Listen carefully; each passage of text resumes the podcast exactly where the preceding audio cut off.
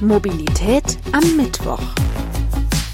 Der ADAC-Podcast zur Zukunft der Mobilität. Ich bin Alexander Schnaas. Hallo und herzlich willkommen zu einer weiteren Folge von Mobilität am Mittwoch, dem ADAC-Podcast zur Zukunft der Mobilität. Ja, aufmerksame Hörerinnen und Hörer unseres Podcasts haben in den letzten Monaten schon wahnsinnig viel über verschiedene Mobilitätskonzepte erfahren. Und dabei wird klar, unsere Mobilität verändert sich und wird in Zukunft aber auch vor vielen Herausforderungen stehen. Eine davon, die Mobilität in Städten und auf dem Land, die unterscheidet sich dann doch sehr stark voneinander. Rund 16 Millionen Menschen in Deutschland leben in ländlichen Regionen, also in Gebieten mit weniger als 150 Einwohnern pro Quadratkilometer. Und trotzdem gibt es hier zum Teil deutliche Defizite bei der Mobilität der Bewohnerinnen und Bewohner, wenn es um den öffentlichen Verkehr geht. Dabei sind die meisten Menschen dann dort eher mit dem Auto unterwegs und das Auto ist hier oftmals eine Voraussetzung dafür, überhaupt mobil sein zu können. Und ÖPNV-Verbindungen sind hier oft dann eher Fehlanzeige, kaum vorhanden oder eben mit sehr, sehr langer Fahrzeit verbunden. In der heutigen Episode möchte ich daher den Blick auf den öffentlichen Verkehr im urbanen Raum und außerhalb der Ballungsräume legen.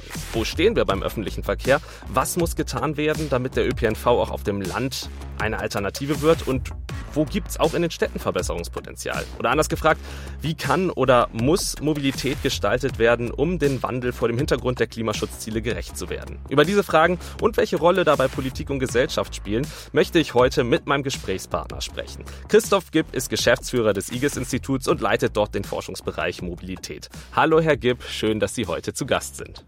Ja, hallo. Sie sind ähm, Geschäftsführer beim IGES-Institut, leiten den Bereich Mobilität. Das IGES-Institut sitzt in Berlin. Wenn ich hier aus dem Fenster schaue, es ist ein bisschen grau draußen, in Berlin wahrscheinlich auch. Sind Sie deswegen heute mit dem ÖPNV ins Büro gefahren?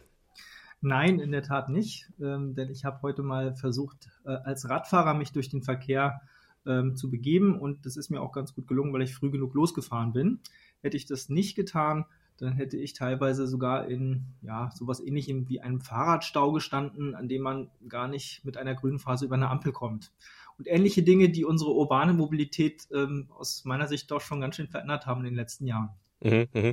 Ja, ich bin tatsächlich auch mit dem Fahrrad heute zur Arbeit gefahren ähm, steigt bei schlechtem Wetter dann immer doch nochmal auf den ÖPNV um. Das geht hier in München von mir aus relativ gut. Das, ich habe eine gut angebundene S-Bahn-Verbindung. Ich komme auch mit der U-Bahn relativ gut zur Arbeit. In, in Berlin ist es ja auch, auch ähnlich. Also wenn man im Stadtbereich wohnt, hat man wirklich auch eine U-Bahn- und S-Bahn-Verbindung, die wirklich im Minutentakt fahren. Ähm, vielleicht einleitend, wie würden Sie den Status quo unseres öffentlichen Verkehrs beschreiben, auf der Stadt und auch auf dem Land? Ja, vielleicht generell würde ich mal so ein Statement machen wollen, dass der öffentliche Verkehr meistens gar nicht so schlecht ist, wie wir immer glauben, dass er es ist. Das wäre vielleicht mal so eine Feststellung so am Anfang. Dann muss man aber zweitens dann durchaus nochmal ein paar Differenzen dann äh, zur Kenntnis nehmen. Im städtischen Bereich, also in den urbanen Regionen, glaube ich, ist es so, wie Sie es gerade beschrieben haben, wir haben eigentlich in vielen Bereichen ein sehr, sehr schönes Angebot. Äh, man braucht vielfach gar nicht auf den Fahrplan zu achten, sondern da kommt schon irgendwie ganz schnell immer irgendwas. Aber natürlich ähm, in urbanen Räumen haben wir die ganz stark verdichteten Innenstadtbereiche. Wir haben aber auch ähm, zum Beispiel die riesigen äh, Gewerbeflächen so an den Stadträndern. Wir haben riesige Einfamilienhausgebiete in vielen urbanen Bereichen. Und da sieht es dann meistens nicht mehr ganz so üppig aus. Und äh, wenn Sie, ich sag mal, einen Kilometer oder mehr zur nächsten Bus- oder Tramhaltestelle laufen müssen und da vielleicht nur alle 20, 30 Minuten etwas fährt, ähm, dann ist auch in urbanen Räumen so ein bisschen die gefühlte ÖPNV-Qualität nicht so, wie wir uns das vielleicht als Nutzer wünschen. Und das mhm. führt uns dann dazu, dass wir vielleicht dann doch lieber äh, zum Pkw greifen, der sowieso in der Garage steht. Mhm. Also das muss man sozusagen als kleine Abschwächung in äh, urbanen Bereichen durchaus ähm, auch erwähnen. Im ländlichen Raum ist es auch sehr unterschiedlich. Das heißt, wenn ich das Glück habe, ähm, in der fußläufigen Nähe eines Bahnhofs zu wohnen, wo jede halbe Stunde oder Stunde ein Zug fährt äh, in die nächste Stadt, wo ich vielleicht zufällig hin will, dann ist das ganz toll. Vielleicht bin ich auch an einer der immer häufiger in Deutschlands ländlichen Räumen zu findenden Premium-Buslinien, die vertaktet wirklich von morgens bis abends und selbst am Wochenende fahren. Mhm. Auch dann ist alles toll. Äh, wenn ich aber Pech habe, dann bin ich nicht in einer dieser Bereiche, sondern in irgendeinem Dorf, was ein bisschen abseits, wahrscheinlich total landschaftlich schön, mit hohem Freizeitwert liegt, aber eben ohne einen vertakteten Bus oder vertaktete Bahnen. Und dann kann es durchaus so sein, dass ich zwar morgens und nachmittags hin und zurück kommen würde, aber dass diese Angebote nun nicht wirklich zu meiner Lebensrealität passen, wenn ich morgens die Kinder noch zur Kita bringen will oder abends noch schnell zum Einkaufen auf dem Weg nach Hause. Ähm, das ist die Realität und das zeigt so ein bisschen im Detail, äh, liegt wahrscheinlich die Krux. Wie kriege ich die Angebote, die zum Teil ja schon da sind, ähm, stärker gematcht mit unserer Lebensrealität. Und vielleicht gibt es noch ein paar andere Trigger. Sie hatten mhm. ja vorhin Klimaschutz erwähnt, ähm, die vielleicht auch so unsere Bequemlichkeitszone nochmal ja, überprüfen äh, oder zum Überprüfen werden lassen. Mhm wenn ich einen Blick auf die Altersstrukturen werfe, ich meine, demografischer Wandel ist natürlich auch im, im, im Stadt- und Landvergleich auch immer ein großes Thema. Ähm, gucken wir ein bisschen in den ländlichen Bereich.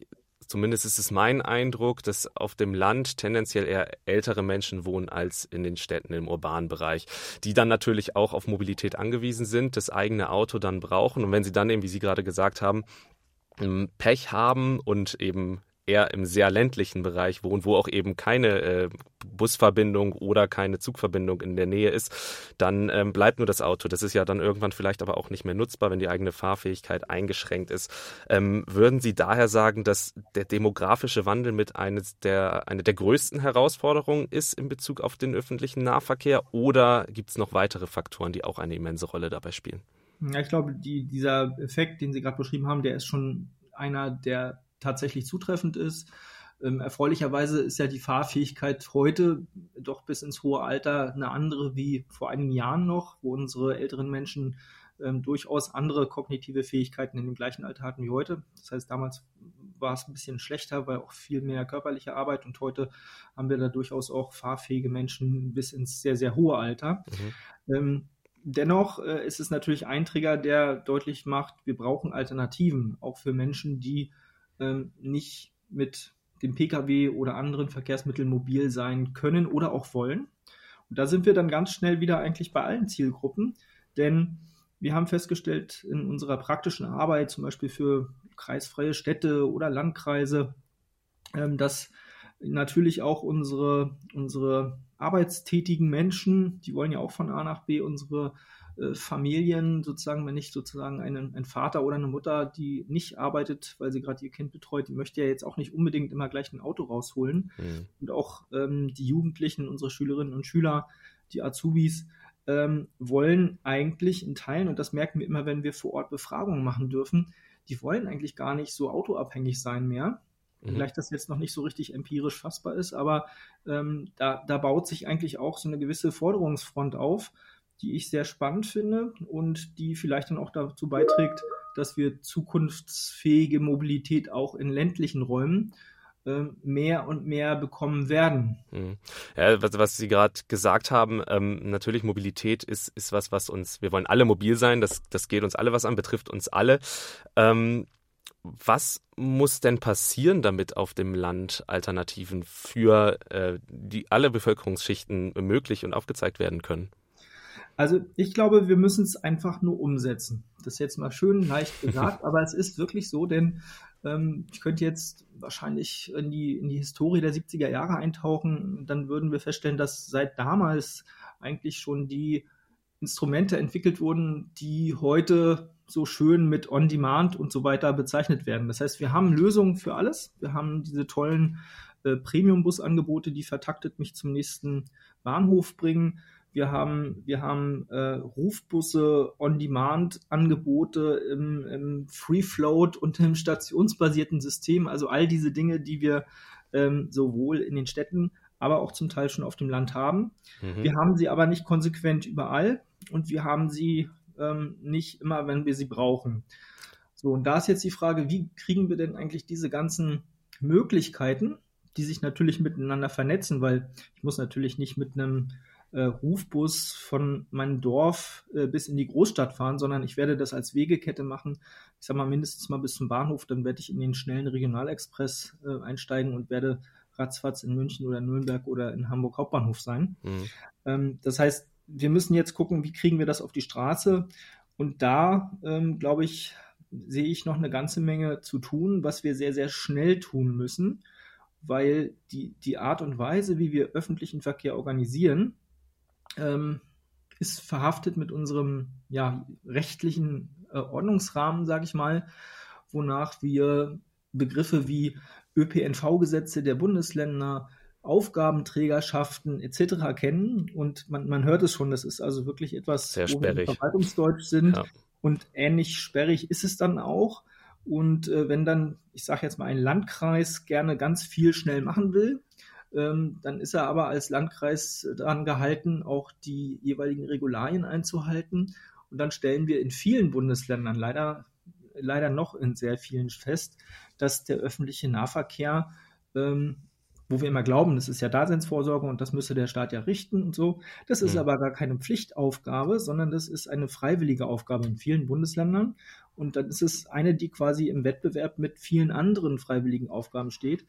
Ergo ähm, da krankt es dann eigentlich an dem politischen Willen, der aufgeschrieben ist, diese Dinge auch konsequent umzusetzen und mitzufinanzieren. Aber warum ist das so? Ist der, ich meine, der ÖPNV, dem wird ja auch eine immer wichtigere Rolle zugeschrieben, also gerade auch in Bezug auf Klimaschutzziele. Der ÖPNV soll verdoppelt werden. Ähm, es, es, es, sollen mehr Menschen äh, den öffentlichen Nahverkehr nutzen. Ähm, warum ist es dann trotzdem so, ja, wie wir es gerade gesagt haben, sperrig und verzwickt, ähm, Modelle umzusetzen in Kommunen und Gemeinden? Ja, also ich sage das jetzt mal ungeschützt. Ich glaube, wir sind da ein Stück weit zu langsam. Ja, weil mhm. wir, wir, erkennen jetzt gerade aktuell, die Stichworte, die Sie genannt haben, ähm, sind, glaube ich, sehr, sehr richtig, dass man sich mit so Dingen wie ähm, Verdopplung der Fahrgastzahlen bis 20, 2030. 30, das ist genau. also ja auch ein Beschluss der deutschen Verkehrsministerkonferenz. Ähm, das wird derzeit in einigen Bundesländern, leider noch nicht in allen, konsequent diskutiert. Schauen Sie nach mhm. Baden-Württemberg, da ist das gerade aktuell, also wirklich überall zu lesen. Ähm, es wird gleichzeitig zum Beispiel diskutiert, wie könnte denn eine Art Mobilitätsgarantie aussehen. Das sind also Diskussionsprozesse, die sowohl in Süddeutschland als auch in Ostdeutschland überall derzeit aufploppen und wo wir gute Beispiele zum Beispiel in Österreich im Vorarlberg oder in einigen Schweizer Kantonen finden können, wie sowas aussieht, wenn man von morgens, ich sag mal, von 5 bis 24 Uhr immer die Garantie hat, dass man mindestens einmal die Stunde wegkommt. Das ist etwas, was jetzt gerade diskutiert wird, ganz heiß. Das wird natürlich jetzt auch ein bisschen durch diesen Katalysator Klimadiskussion äh, befeuert. Jetzt kommt es aber darauf an, dass das auch ganz schnell dann in den Ordnungsrahmen gegossen wird, damit diejenigen, die das umzusetzen haben, auch ähm, tatsächlich sich auf diese Ordnungsrahmen aufsetzen können. Und ich glaube, wir sind da einfach wirklich zu langsam und die Diskussionen werden manchmal aus meiner Sicht auch noch nicht konsequent genug geführt. Und da weiß ich noch nicht, woran das liegt, weil mhm. wenn Sie, wenn Sie in kommunalpolitischen Ebenen oder mit den Bürgern vor Ort sprechen, ähm, wird es immer wichtiger, sich mit nachhaltiger Mobilität, mit ÖPNV äh, zu beschäftigen. Aber aus irgendeinem Grund ist es eben noch nicht in der haushalterischen äh, Realität des Bundes, der Länder und damit dann auch der Kommunalfamilie angekommen. Hm. Das heißt, wir müssen schneller werden. Aber kann der ÖPNV dann überhaupt die Erwartungen erfüllen, die in ihn gesteckt werden? Ähm, natürlich kann der ÖPNV nicht alles richten. Ich glaube, das muss ganz klar sein. Wir sind ja auch in einer Mobilitätsrealität Stand heute, wo der ÖPNV jetzt nicht als unbedingter Marktführer bezeichnet werden kann. Mhm. Im Gegenteil, ähm, er ist ja selbst in vielen Städten noch nicht der Marktführer und äh, auf dem Land sowieso nicht. Trotzdem, glaube ich, wird sich diese, das Gesamtkoordinatensystem der Mobilität wird sich ja verschieben. Ähm, sowohl was die Art und Weise wie wir, wie wir Antriebe äh, organisieren angeht. Das ist ja das, was wir erleben mit der ganzen Elektrifizierungswelle. Äh, wobei es, da sind sicherlich viele Experten sich einig und auch äh, der Bürger vor Ort hat das erkannt. Die Lösung kann nicht sein, dass wir jetzt alle Verbrenner nur noch mit einer Batterie ausstatten und das ist dann schon schön. Ähm, ich glaube, dass wir hier tatsächlich ähm, auch noch andere Dinge erleben werden. Jeder kennt das Thema mittlerweile CO2-Bepreisung. Das heißt, wir werden Preisschübe erleben, wo dann möglicherweise auch ohne weitere Veränderungen der ein oder andere überlegen wird, ob er nicht lieber mit dem ÖPNV fährt, wenngleich natürlich dort auch ähm, leider immer wieder Preisanhebungen umgesetzt werden müssen, um die äh, Kostenentwicklung im ÖPNV abzudecken. Hm, also das, wäre jetzt meine nächste Frage noch gewesen, ähm, weil da steigen natürlich die Preise auch immer wieder an. Ich meine, wir sehen das ich sehe es hier in München, ich sehe es aber zum Beispiel, wenn wir jetzt vom ÖPNV weggehen, ich sehe es auch im Fernverkehr der Deutschen Bahn, da werden die Tickets ja tendenziell auch eher teurer als günstiger. Ist es dann nicht ein Punkt eher, der die ähm, Attraktivität des ÖPNVs auch mindert? Ja, natürlich spielt der Preis immer eine Rolle. Jemand, der das anders sagt, mag vielleicht recht haben, aber ich sehe das so, dass äh, der Preis spielt natürlich bei der, bei der Wahlentscheidung für irgendetwas immer eine Rolle und auch bei der Mobilität. Mobilität hat natürlich ihren Preis. Deswegen finde ich, muss es auch ein angemessener, ähm, eine angemessene Kostenrealität dagegen gesetzt werden. Das trifft für alle Verkehrsträger zu. Und ähm, ich denke aber, dass, dass wir hier durchaus, wenn wir gewisse Entwicklungen pushen wollen, wir auch für Attraktivität aus Sicht von Tarifangeboten beziehungsweise Preisen im öffentlichen Verkehr, dass wir da uns hinbewegen müssen. Ja.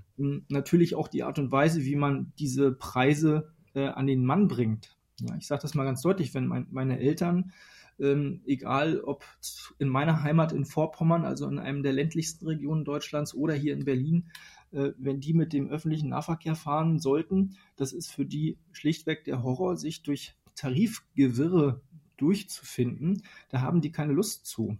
Und mhm. ich glaube, dass wir auch hier einen, einen erheblichen Innovationssprung ähm, eigentlich schon längst hätten machen können ähm, um so Fragen wie, wie vertreibe ich eigentlich ein Ticket, äh, wie mache ich das, äh, das schlichtweg einfach mal zu digitalisieren, so wie wir das heute, ich sag mal, weltweit von London über irgendwelche sibirischen Kleinstädte, wo sie einfach mit dem Handy bezahlen. Da müssen sie sich nicht um Tarife kümmern, äh, um sowas einfach auch in Deutschland endlich mal umzusetzen. Und äh, schon ist das Ganze einfach. Man hat immer einen günstigsten Preis und dann spielt der Preis vielleicht in der, in der primären Wahrnehmung nicht mehr bei allen Zielgruppen die große Rolle. Also ich glaube, mhm. man kann das in den Griff kriegen mit dem Preis, mhm. denn er ist natürlich ein äh, wichtiger Faktor neben einem aus meiner Sicht mindestens genauso oder vielleicht noch wichtigeren Faktor, nämlich der Angebotsqualität an sich. Das heißt, wo erreiche ich denn den öffentlichen Verkehr? Wie häufig fährt das und welche Qualität hat der eigentlich? Mhm. Da kommen wir wieder zu dem Punkt, den sie vorhin auch schon angesprochen hat. Das ist der, dass man möglichst konsequente und gut verlaufende Wegketten hat. Also, dass ich wirklich weiß, okay, ich steige hier jetzt in die, in die Straßenbahn und komme dann aber auch mit guten Verbindungen an mein Ziel an. Ähm, Mobilität wird auch immer individueller. Wir haben auch immer mehr Angebote. Zusätzlich zum ÖPNV sehen wir viele Carsharing-Angebote. Sie haben es angesprochen mit dem Stations transaktionsbasierten beispielsweise ähm, oder eben das, ja, äh, das Free-Floating-Modell. Ähm, es gibt aber auch mittlerweile E-Scooter. Letzte Meile ist hier, glaube ich, das, äh, das, das große Stichwort. Ähm, was braucht es, damit diese Wegketten oder diese Verkehrsketten für jeden sinnvoll genutzt werden können? Ja, also ich glaube, die, die Art und Weise, wie wir, wie wir das alles verknüpfen, die ähm, ist ausbaufähig, um das mal vorsichtig zu sagen. Beispielsweise braucht man ja für viele verschiedene Angebote, also wenn man wirklich viel verknüpfen möchte, ja. Äh, zig verschiedene Apps aktuell. Richtig. Ja, das, das ist noch eine zwei. Genau, also sagen wir mal, es ist ausbaufähig, sowohl was so die Hard Facts im, im analogen, in der analogen Welt angeht, also will sagen, welche Infrastruktur zur Verknüpfung haben wir eigentlich heute. Mhm. Und das Gleiche, Sie haben es jetzt schon vorweggenommen, gilt auch in der virtuellen Welt. Das heißt, wenn ich irgendwas buchen will, ähm, es ist schon ziemlich schwierig, so eine Wegekette durchzubuchen. Das geht heute nicht unbedingt immer in einer Hand. Mhm. Ähm, an dem Thema der integrierten Buchung über Apps oder ähnliches äh, ist man dran. Ich bin mal gespannt, was der Markt da so macht, weil ähm, ich glaube, da ist viel Innovation gerade auch am Entstehen. Ich bin mir aber sicher, dass es für viele Nutzerinnen und Nutzer schön wäre, wenn wir auch eine, ein Angebot hätten, was vielleicht wie so eine Art bundeseigene Infrastruktur, so wie die sagen wir, Eisenbahninfrastruktur betrieben mhm. würde, wo man sowas auch äh, finden könnte ähm, als Mindeststandard, diskriminierungsfrei natürlich zugänglich für alle und mhm. so weiter. Ähm, wir haben ja Angebote, die so ähnlich sind. Ich sage jetzt mal das, das Wort DB Navigator ähm, der fast bei jedem auf dem Handy schon drauf ist und wo wir, wo wir wirklich auch Intermodalverkehre schon dargestellt haben. Mhm. Da finden Sie Züge aller Anbieter, selbst des Wettbewerbers im Fernverkehr mit diesen grünen Waggons, ohne den Namen jetzt zu nennen. Ähm, also ich glaube, da haben wir schon gute Pflänzchen. Ich glaube aber, dass wir mindestens ein integrierendes Pflänzchen auch brauchen, neben dem, was sozusagen die Innovationskraft unserer ähm, ja, Plattformwirtschaft sich da jetzt so ausdenkt. Im Vorortgeschäft, glaube ich, gucken Sie sich die guten Bahnhöfe an, die wir vielfach schon haben, wo wir wirklich vernünftige Bahnhöfe haben, wo man auch mal äh, 20 Minuten in der Kälte oder im Regen überleben kann, weil schlichtweg da auch ein, ein Witterungsschutz ist. Ne? Das mhm. sind so Dinge, die ich als Nutzer erwarte, damit ich mich da auch halbwegs wohlfühle, ähm, damit ich mich dafür entscheide, falls ich Wahlfreiheit habe. Sonst bin ich gleich beim Auto, weil mhm. da ist mir meistens nicht so ganz kalt. Ähm, das heißt, da müssen wir natürlich die, die Qualität von solchen Verknüpfungsinfrastrukturen wie Bahnhöfen, die müssen wir maßgeblich verbessern. Und das Ganze nicht nur an diesen Bahnhöfen, sondern natürlich auch an der wirklich ersten letzten Meile. Und das fängt ja schon so in kleineren Städten oder Dörfern an. Ähm, wenn wir uns mal so eine stinknormale Bushaltestelle vorstellen, ähm, die ich ich kann mich gut erinnern, als ich mal in der Schule war seinerzeit, äh, da gab es jetzt nicht an jeder Bushaltestelle eine Fahrradabstellmöglichkeit. Und geschweige denn eine, die vielleicht sogar noch überdacht wäre. Also das heißt, wir müssen eigentlich da auch in den Kleinen schon anfangen. Da müssen wir eigentlich ganz neue Standards denken und die kommen so langsam auch ähm, an. Ähm, auch dank der Zielstellung, dass wir ja einen vollständig barrierefreien ÖPNV haben wollen, mhm. bis 2023 eigentlich, wobei allen klar ist, dass wir das nicht ganz schaffen werden. Aber dadurch äh, schaffen wir es schon auch da, Qualität zu verbessern. Aber ich glaube, da müssen wir noch eine Schippe drauflegen, dass mhm. sowohl die Infrastruktur besser, komfortabler nutzbar ist, ähm, als auch tatsächlich dann so eine Buchungsfähigkeit von Wegeketten mit Scootern, Bahnen, Bussen und vielleicht auch einem Sharing-Ansatz irgendwo äh, dann auch überhaupt möglich wird. Mhm. Jetzt haben Sie schon wieder sehr, sehr viele Punkte gesagt, die alle super wichtig sind. Das äh, lässt mich nochmal zu einer weiteren Frage kommen. Ähm, wir haben natürlich, äh, logisch, in der Stadt deutlich mehr Angebote als auf dem Land. Ähm, Kommen wir nochmal zu den Unterschieden zwischen Stadt und Land oder auch zwischen einzelnen Kommunen auf dem Land. Ähm, lässt sich da denn die Problematiken, die wir gerade genannt haben, lassen die sich generalisieren oder die Hürden, die es braucht, um da den ÖPNV auszubauen oder attraktiver zu machen, lässt sich das generalisieren oder muss man da wirklich von Stadt zu Stadt, von Kommune zu Kommune einzeln gucken? Also ich glaube, ein paar Sachen lassen sich da schon generalisieren. Man, man sieht das auch in dem, was so umgesetzt wird zurzeit, übrigens auch ähm, in, in Bundesländern, wo vielleicht vor, vor einigen Jahren noch nicht ganz so viel Aktivität zu sehen war ich nehme jetzt mal exemplarisch Mecklenburg-Vorpommern oder auch äh, in bayerischen ländlichen Regionen. Wir erkennen erstens, dass vielfach hier ein strukturierter Angebotsausbau mehr und mehr erstens auf die politische Agenda kommt. Ja, mhm. wenn Sie zum Beispiel Nahverkehrspläne, das ist also das Dokument, was dann immer so als erstes kommt, da wird dann reingeschrieben, wie, wie viel Bus soll wo fahren. Und da wird plötzlich dann in den Kreistagen oder in den Stadtvertreterversammlungen der kreisfreien Städte, da werden Angebotsverbesserungen beschlossen. Das ist schon mal sowas, was vor vielen Jahren vielleicht gar nicht denkbar war, weil damals wurde immer gespart, gespart, gespart. Ähm, und das erkennen wir sowohl eben im Norden, in MacPom, aber auch im Süden, in Bayern oder ganz, ganz stark eben auch in Baden-Württemberg, wo nicht nur Verdopplung des ÖPNV geredet wird, sondern da wird auch geklotzt. Ne? Das ist also Wahnsinn, was da gerade passiert. Wir sehen zweitens so ein Thema, dass man, dass man versucht, die Verkehrsmittel miteinander besser zusammenzuführen, damit der Kunde eben nicht da steht und nicht, gar nicht weiß, wie er ein Ticket kaufen soll, etc. Das ist so die Frage, wie gestalte ich integrierte Tarife? In Bayern versucht man das derzeit zu lösen, indem man den Ansatz von Verkehrsverbünden ähm, ausweitet. Das heißt, es wird derzeit ja überlegt, den Münchner Verkehrsverbund auszuweiten. Mhm. Der Nürnberger wird ausgeweitet. Es wird überlegt, äh, im Bayerischen Wald was zu machen und so weiter. Also das ist so, so ein bayerischer Weg, der derzeit überlegt wird. Wir sind in anderen Regionen auf die Idee gekommen, naja, da wo es vielleicht gar nicht so richtig sinnvoll ist, verkehrlich so einen Verkehrsverbund aufzubauen, weil da steckt ja natürlich auch viel Organisation hinter. Vielleicht machen wir es einfach mit einem elektronischen Tarif. Ja, dann mhm. merkt der Kunde gar nicht, dass er durch fünf Tarifgebiete fährt. Er hat einfach nur ein Ticket und was dahinter passiert, ist ihm eigentlich egal. Mhm. Ähm, also das ist auch so ein, so ein Problemfeld, ähm, was jetzt sich zeigt, dass man es lösen kann. Und ähm, vielleicht ein drittes, für mich entscheidendes Thema, wir müssen natürlich das Ganze wollen und dieses, dieses politische Wollen oder auch das Wollen aus Sicht der betroffenen Bürgerinnen und Bürger, ähm, das ist etwas, was langsam immer größer wird. Also ich glaube, dass wir jetzt diese drei Bausteine, ähm, wir müssen das politisch wollen und gesellschaftlich, wir müssen, wir müssen dann recht schnell das Angebot verbessern mhm. und wir müssen sozusagen die Nutzbarkeit auch verbessern. Das sind, glaube ich, so die drei entscheidenden Faktoren, mhm. ähm, die ich erkenne, die funktionieren können, weil wir sehen, dass es in der Realität jetzt auch sowieso schon beginnt, aber leider noch viel zu langsam. Mhm. Also eine gesamtgesellschaftliche Aufgabe quasi, das, das voranzubringen, den ÖPNV weiter zu gestalten.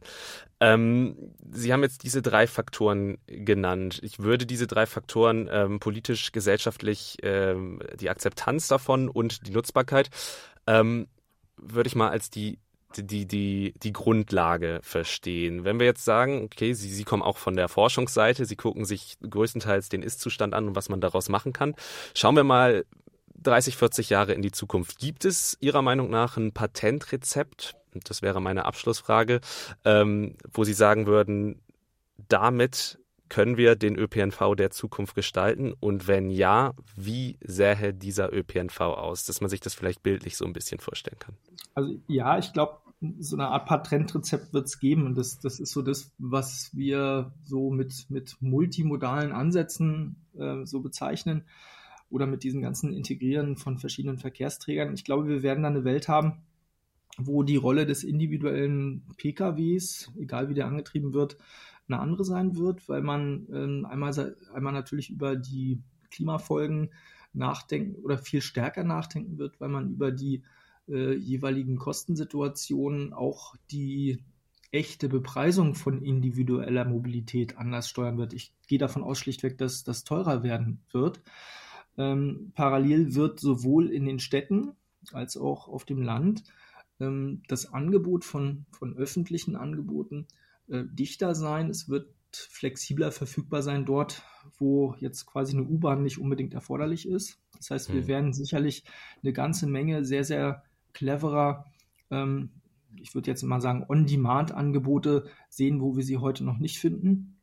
Und ich bin auch fest davon überzeugt, dass da die technischen Innovationen, die wir zurzeit so in Pflänzchen ja auch schon sehen, dann zur Regel wird. Das heißt, das autonome ähm, Element, das werden wir dort ganz stark sehen. Mhm. Und es ist auch heute schon so, dass wir nicht nur mehr in Testbetrieb für autonome Fahrzeuge denken, sondern jetzt auch daran denken, wie kriegen wir da eigentlich Flotten von eingesetzt mit einer vernünftigen Geschwindigkeit, sodass das auch einen Effekt bringt. Und dann reden wir eben auch ähm, über die Lösung von Problemen, wer das eigentlich alles fahren soll. Denken wir mal an unsere ländlichen Räume. In vielen davon, da haben wir ja nicht mal mehr ein vernünftiges Taxigewerbe. Und mhm. falls ja, dann geht es denen sozusagen ähm, nicht unbedingt gut, sodass wir da eigentlich dann auch solche Lösungen gut brauchen werden. Und auf der ersten, letzten Meile, da wird natürlich, glaube ich, auch die Frage des ähm, Radverkehrs, aber auch von Fußwegen ähm, eine andere Rolle haben, weil ich denke, dass wir da auch eine Erhöhung ähm, feststellen werden. Zumindest wenn man ähm, auf der äh, Seite der Stadtplanung oder auch der, der Dorfplanung äh, weiter denkt und da vielleicht auch ein bisschen verkehrsärmer denkt. Ja, wir mhm. wissen es alle, ähm, wenn ich auf dem Dorf wohne, dann ist es halt schlichtweg nicht möglich, zu Fuß zum Einkaufen zu gehen. Und ähm, diese ganzen Dinge werden sich aus meiner Sicht auch weiterentwickeln mit den flexibleren Konzepten, die wir in den Versorgungsbereichen sehen, sodass wir auch da verkehrsvermeidend, ähm, glaube ich, besser, nachhaltiger unterwegs sein können. Mhm ja, das sind so, glaube ich, so, so ein paar Bilder, die ich sehe, die sowohl für die Städte als auch für das Land gelten. Äh, wobei für die Städte dann noch so ein paar Sondereffekte reinkommen werden. Da werden wir uns, äh, wir sehen ja jetzt schon den Kampf um den limitierten öffentlichen Raum. Da wird natürlich eine, eine andere Verteilung des Verkehrsraums auch dafür sorgen, dass wir flexiblere ähm, beziehungsweise stärker öffentlich ähm, zugängliche Verkehrssysteme haben werden, gerade in den hochverdichteten Innenstadtbereichen. Mhm. Wo man wahrscheinlich nochmal eine etwas andere Entwicklung dann sehen wird als im, im ländlichen Raum, was das anbelangt. Genau. Ja, wir sehen auf jeden Fall, es, es, es gibt viele Herausforderungen äh, beim ÖPNV, aber aus unserem Gespräch nehme ich jetzt mit, ähm, diese Herausforderungen sind alle machbar. Also sie sind kein großes Hindernis. Und wie ich jetzt Sie auch ähm, verstanden habe, es wird wahnsinnig viel in dem Bereich getan. Und klar, wenn man die, ähm, die politischen Hürden dann noch nehmen kann und aber auch die gesellschaftlichen. Ich meine, letztendlich haben wir im Gespräch auch gesagt, sind es auch wir, die das annehmen müssen, die das wollen ähm, müssen. Und eine wichtige, einen wichtigen Punkt haben Sie am Ende auch noch gesagt, äh, technische Innovationen sind, glaube ich, auch ähm, ein Faktor, der uns da sehr helfen kann, den ÖPNV zukunftsträchtig zu gestalten auf der Stadt, äh, in der Stadt und auf dem Land. Ja, wir neigen uns damit langsam dem Ende der Podcast-Episode zu. Ähm, ich weiß nicht, ob Sie es wissen, aber am Ende jeder Episode stelle ich meinen Gästen fünf verschiedene Fragen. Das ist nochmal so, so als kleiner Abschluss, einen kleinen persönlichen Einblick äh, in Ihre Mobilität und in Ihr Mobilitätsverständnis zu bekommen. Und damit würde ich jetzt direkt gleich mit der ersten Frage beginnen. Würden Sie sich in ein autonomes Auto setzen? Hm, ja, definitiv auf jeden Fall. Also ähm, ja, wir, wir, ich plane sowas ja, wir haben sowas auch schon in die Tat umgesetzt.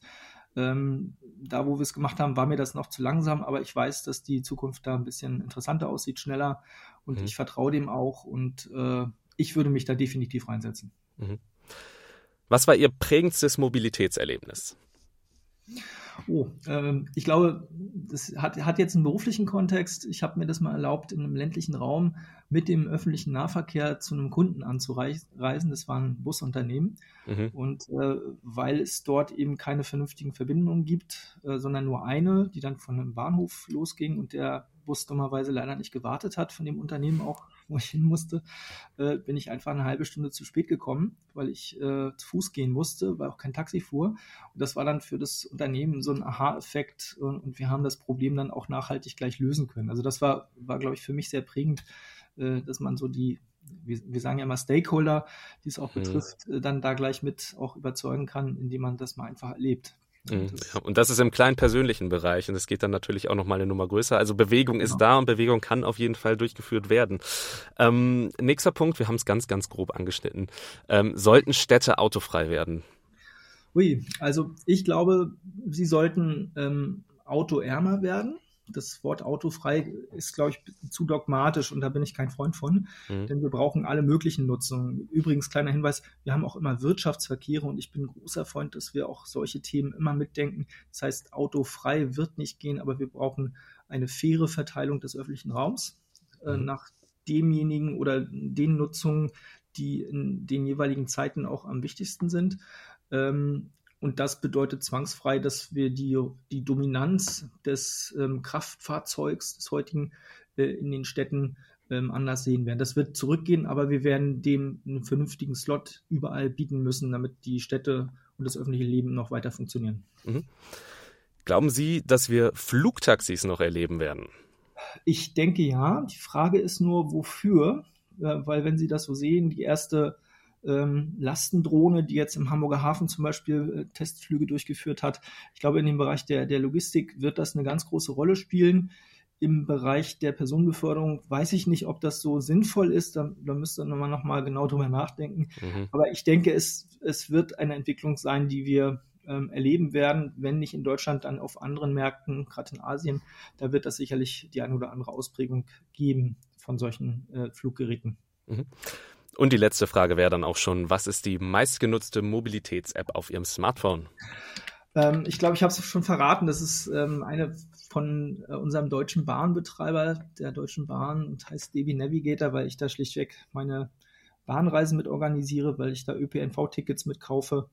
Und ähm, ich würde damit auch Carsharing fahren, aber da das funktioniert leider nicht. Da muss ich also die ganzen anderen Apps nutzen, die ich dann auch auf meinem Handy noch habe. Hm, aber zumindest, wenn man sich im Fern- und im Nahverkehr mit dem ÖPNV fortbewegt, hat man die Möglichkeit, darüber die meisten Tickets zu buchen. Und das ist ja auch schon mal vielleicht ein kleiner Ansatz, ähm, um äh, ja da auch ein bisschen weiterzukommen. Und wir haben es ja auch gesagt, ähm, gerade das, ähm, dass man wirklich seine Tickets und seine Fortbewegungsmittel über eine App vielleicht buchen kann, das wäre natürlich schon sehr, sehr praktisch und würde dann natürlich auch für mehr Verständnis und Akzeptanz, denke ich, in der Gesellschaft führen. Möglichst viel solche verschiedenen Mobilitätsangebote auch zu nutzen. Ja, Herr Gibb, wir sind am Ende unserer heutigen Episode. Mir bleibt nichts anderes übrig, als mich herzlich bei Ihnen zu bedanken. Es war ein sehr, sehr spannendes Gespräch über den ÖPNV in der Stadt und auf dem Land. Wir haben, denke ich, viele verschiedene spannende Einblicke heute kriegen können und ähm, ja, auch einen, einen guten Zukunftsausblick ähm, von Ihnen bekommen können. Vielen Dank dafür, Herr Gibb, und ich wünsche Ihnen alles Gute. Machen Sie es gut. Sehr gerne, vielen Dank. Tschüss. Das war Mobilität am Mittwoch, der ADAC-Podcast zur Zukunft der Mobilität. Alle 14 Tage überall frisch, wo es Podcasts gibt. Ich würde mich freuen, wenn wir uns an dieser Stelle dann in zwei Wochen wieder hören. Ich bin Alexander Schnaas. Bis dahin, ciao. Mobilität am Mittwoch. Der ADAC-Podcast zur Zukunft der Mobilität.